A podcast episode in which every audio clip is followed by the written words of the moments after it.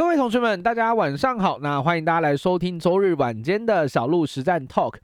本周最大的行情消息，我想同学们一定都非常的清楚，就是国安基金进场护盘啦。如果你是疫情之后才开始进场的同学，应该对于国安基金真的是非常的陌生。而实际上，国安基金四个字是非常多的投资人所认定的重要的救命稻草。今天直播主题，小鹿想来跟大家来聊的就是国安基金来了。那到底什么是国安基金？国安基金有多少的资金量？历史上来看，它的绩效又是如何？以及哪一些个股基本上是国安基金每次护盘都会进场的标的物？你有没有办法做好功课，准备跟着基金一起上车，跟着国家一起上车呢？就让小鹿透过今晚的 Talk 来带你探看喽。首先，我们现在聊聊第一件事情哦。诶，国安基金到底是什么？听起来很猛，对不对？诶，国家安全的基金诶，那为什么大家都把它当做是一个非常重要的救命稻草嘞？市场投资人，呃，我记得是这个礼拜二，你回想一下礼拜二，如果你有在看台指期货夜盘的话，你有没有发现奇怪？礼拜二好像晚上七八点之后，突然有一根很明显的红 K 棒拉上去哦，然后台指期夜盘瞬间涨个两三百点，有没有那个印象？有那个印象的同学，帮我按个赞，我看一下。OK OK，一定有同学知道嘛？你有在看期货盘，像我也有在看期货盘，所以我那时候就发现了，一定是宣告护盘了。那一听到这种要护盘的讯息，基本上市场全部都是鼓掌欢迎的，哦，非常非常热烈欢迎啊！为什么？因为这通常就代表着波段的下跌终于有机会结束了。国安基金的全名叫做国家金融安定基金。哦，再一次，国家金融安定基金，哇，这就是政府的力量嘛，对不对？国家安定的基金，两千年的时候成立的，所以其实成立的年年限并不是说哇，好几十年前就有了，而没有哦，它是两千年才成立，它是一个隶属于行政院的基金，主要的目标只有一个，稳定台湾国内的金融市场，也就是说啊，只要国内外发生重大的事件，例如最近一次，当然大家都知道，就是二零二零年的疫情崩盘，COVID-19。导致金融市场极度恐慌，失去了原有的秩序，也就是大家都已经怕到一个不得了，那就开始抛售，对不对？开始疯狂的卖股票，金融市场有点失序的状况呢，这就是要国安基金就会开始进行开会的讨论，讨论什么？是否要进场护盘来稳定军心、稳定民心？那国安基金它是由十一到十三人所组成的一个委员会所进行的决议，也就是说它不是一个人来决定的哦，它是十一到十三人。那里面的成员都是什么样的咖呢？同学们，里面都是大咖，包括像是央行总裁，哎，这大不大咖？大咖嘛，央行总裁都在里面呢。行政院的副院长、财政部长、哦，交通部长都在里面，所以这个国安基金基本上是一个动摇国本的一个状况之下所产生的一个大型的基金，所以里面都是有大咖的决策单位、决策人物在里面去做一个讨论。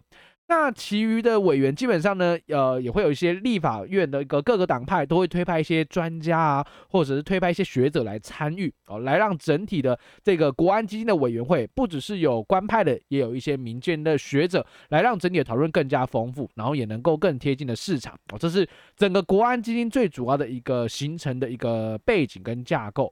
好，那我们来聊聊国安基金它到底有多少的资金量？你要能够稳定市场，你一定要有大量的资金做很强大的防御，对不对？你必须要去撑盘，你必须要去拉抬。那国安基金根据法规的规定，总共的资金额度是高达了五千亿元，五千亿哦。我们台股的成交量目前一天大概都只有两千多亿左右哦，它的总金额是五千亿元，其实非常非常的多。那钱哪里来的？对吧？钱总不会莫名其妙诞生出来，它的钱主要有来源两个地方哦。第一个是政府的四大基金，什么叫四大基金？包含了劳保哦，你就缴你缴的劳保费嘛，劳保啊，还有像是劳退、退抚基金跟邮储基金，这四个统称为四大基金，也就是其实就是人民的钱呐，哦，其实就是人民的钱。那这个部分呢，呃，可以提供给这个呃国安基金去做使用，最大的额度是三千亿元。那第二个是什么？第二个是国库所持有的这种公民营事业的股票来作为担保，哦，就是国家啦，国库的部分用这些股票来做担保，向金融机构借款，最高额度是两千亿元。所以刚刚的四大基金三千亿，加上这个国库拿股票去做抵押贷款两千亿，合计起来就是五千亿。这是国安基金的法规所规定它的一个 max 嘛哦，它最大的这个资金量。所以其实你说真的，这个资金量大不大？哦，当然大啊！哦，当然大，五千亿是一笔不小的数目哦。哦，这个要拉抬指数，要拉抬全指股就绰绰有余了。哦，真的是绰绰有余。好。这个是我们对于国安基金的一个基本认识，包含它是什么时间点成立的，有什么样的咖在里面去做一个决策，以及它大概有多少的一个资金量能哦。那第二件事情呢，我们就来回顾一下。哎，小鹿啊，国安基金真的有这么猛吗？每次怎么大家提到国安基金，好像是觉得哇，救星来了，稳了，有没有？稳了，感觉这个盘这里就是第一点。为什么呢？哦，我这时候就要去回顾一下它历史的经验嘛。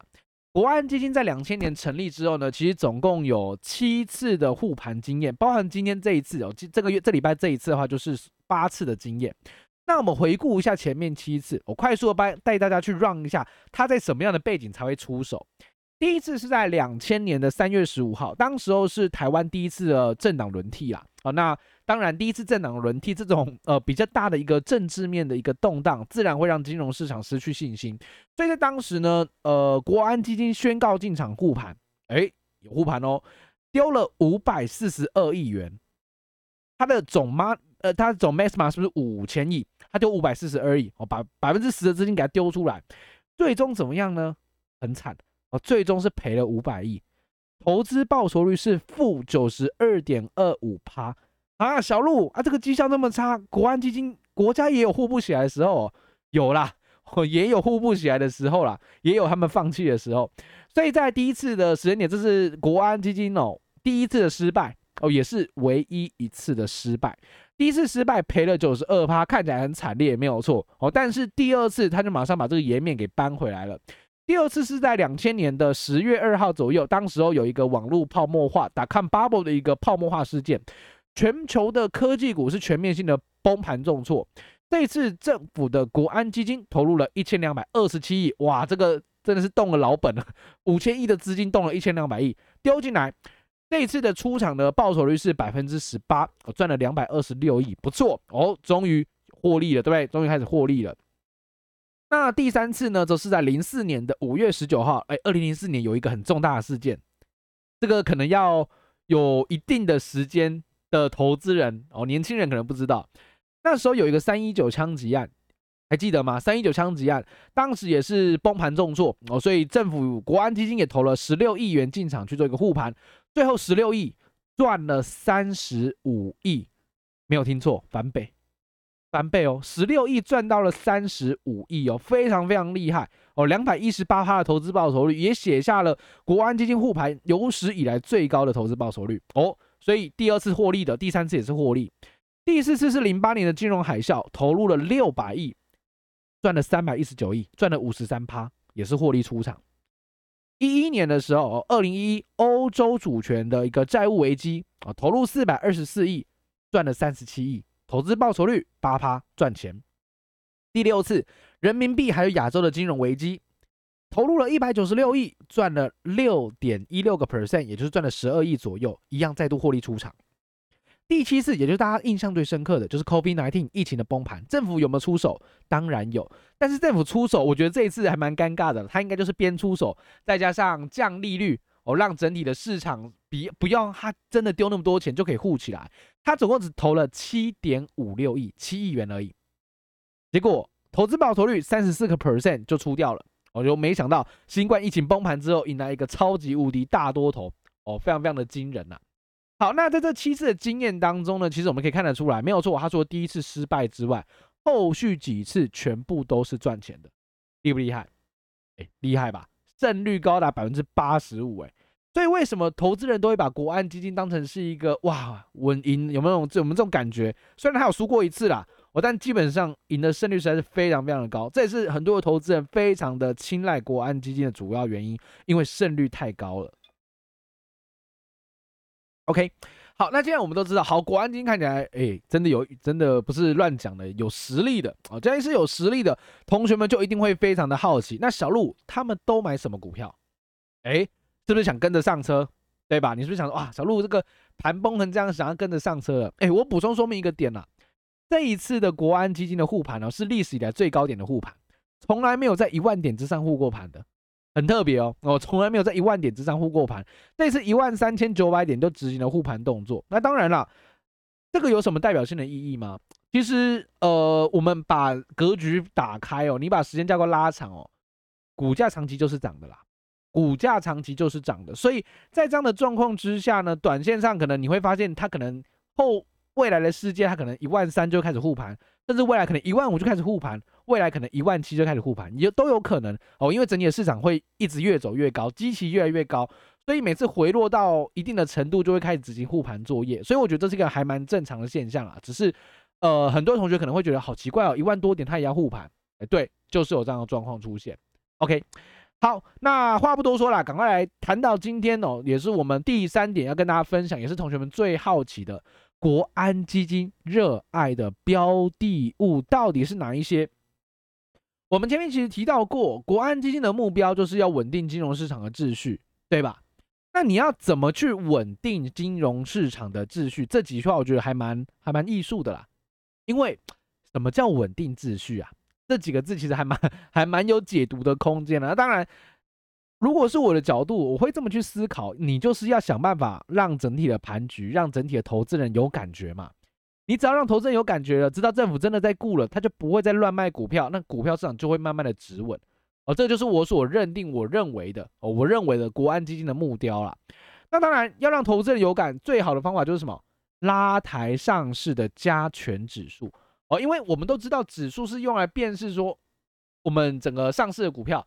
全部的股票，大部分的股票都是有什么样子的表现？我们看指数最明显嘛，比如说指数在八千点哦，所以股价相对低档；股价在一万八千点哦，股价相对高高档。我们就会利用这样的方式来去做一个评断。所以你要让投资人有感，最好的方式就是什么？拉指数哦，拉指数。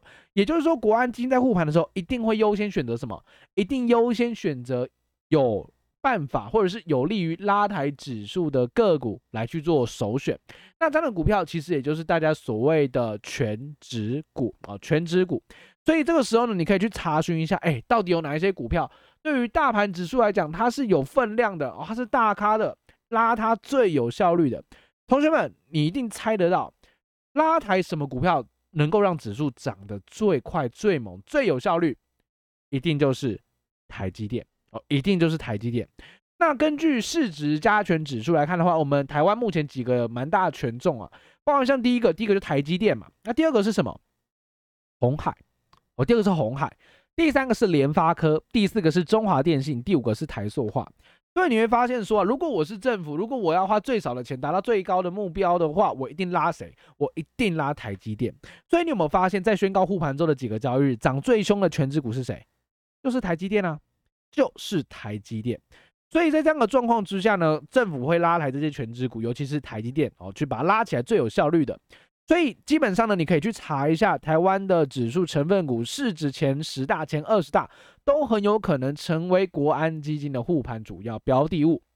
那如果你要去从历史的角度来去做观察的话呢，我们以最近几次的国安基金护盘好了，比如说零八年呢、啊，哦一一年。一五年甚至是二零年的疫情崩盘，你把这四次的这个国安基金的护盘的这个呃结果书哦，结果报告书，你把它拉出来看，你会发现哦，国安基金基本上有几档股票都是必买的，而是连续四次都有买，代表什么？这就是政府要拉的标的啦，这就是政府喜欢的标的物，OK 吗？所以。根据这一些的一个列表当中的同学们，你可以先去做市值前十、前二十的 search，因为这国安基金必买的十档股票就在市值前二十名的股票 list 当中。OK，就在这个股票 list 当中。那当然，我这边也有整理好，那到底是哪十档连续买了四次，而且四次都有获利？这个部分呢，我就把内容放置到我们的 APP 当中的 VIP 专区当中。所以，如果呢，你觉得说小鹿，我听完你的内容之后，我觉得诶会蛮认同的。我觉得国安基金真的蛮有料的。你想跟着国安基金上上车的话，那你可以赶快到我们的 App 里面的 VIP 专区。我写了一篇文章，帮大家整理好国安基金的相关内容，包含了他最近四次到底有哪十档股票是他必买的，而且连买四次全部都是赚钱的。哦，这个部分我已经整理好了，所以有兴趣的同学赶快来到我们小鹿台股实战的 APP 里面的 VIP 专区内容专区当中去找到相关的文章哦，来去做阅读哦。那小鹿这地方也给大家一个小提示，就是市值前二十大的股票，你把它拉出来，你就可以知道国安基金都在买什么样的股票了。OK，所以呢，今天呢就是跟大家来分享一下我们这个国安基金它到底是什么，为什么大家把它当成救命稻草？原因是。胜率非常的高，绩效也都还不错，跟着他上车，基本上通常是相对安全的。这也是市场上所有的人都有有一个共识啊，我大概就是这样子。不过呢，如果你有细细看的话，这个真的很细看才知道。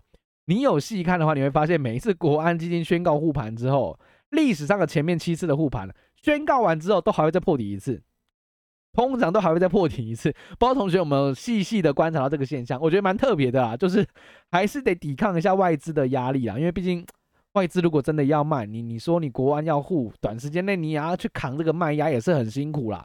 我真的是很辛苦，所以我觉得，呃，护盘之后到底能不能成为这个地方就最低点，我觉得不知道，我就不知道。但是至少国安基金的护盘胜率是相当高的。你这个地方，如果你之前已经避开了一波风险，你手上有比较充裕的资金的话，你想要在这边跟着国安基金，跟着一起上上车，跟着一起开始偏多操作的话，我觉得是个机会点。我觉得这个机会点，当然止损一定要带好，控制好风险，追求你的合理报酬。那我们今天的直播内容呢，就到这地方结束。那感谢同学们周日晚间的一个收听，也希望我今天内容对于大家有帮助。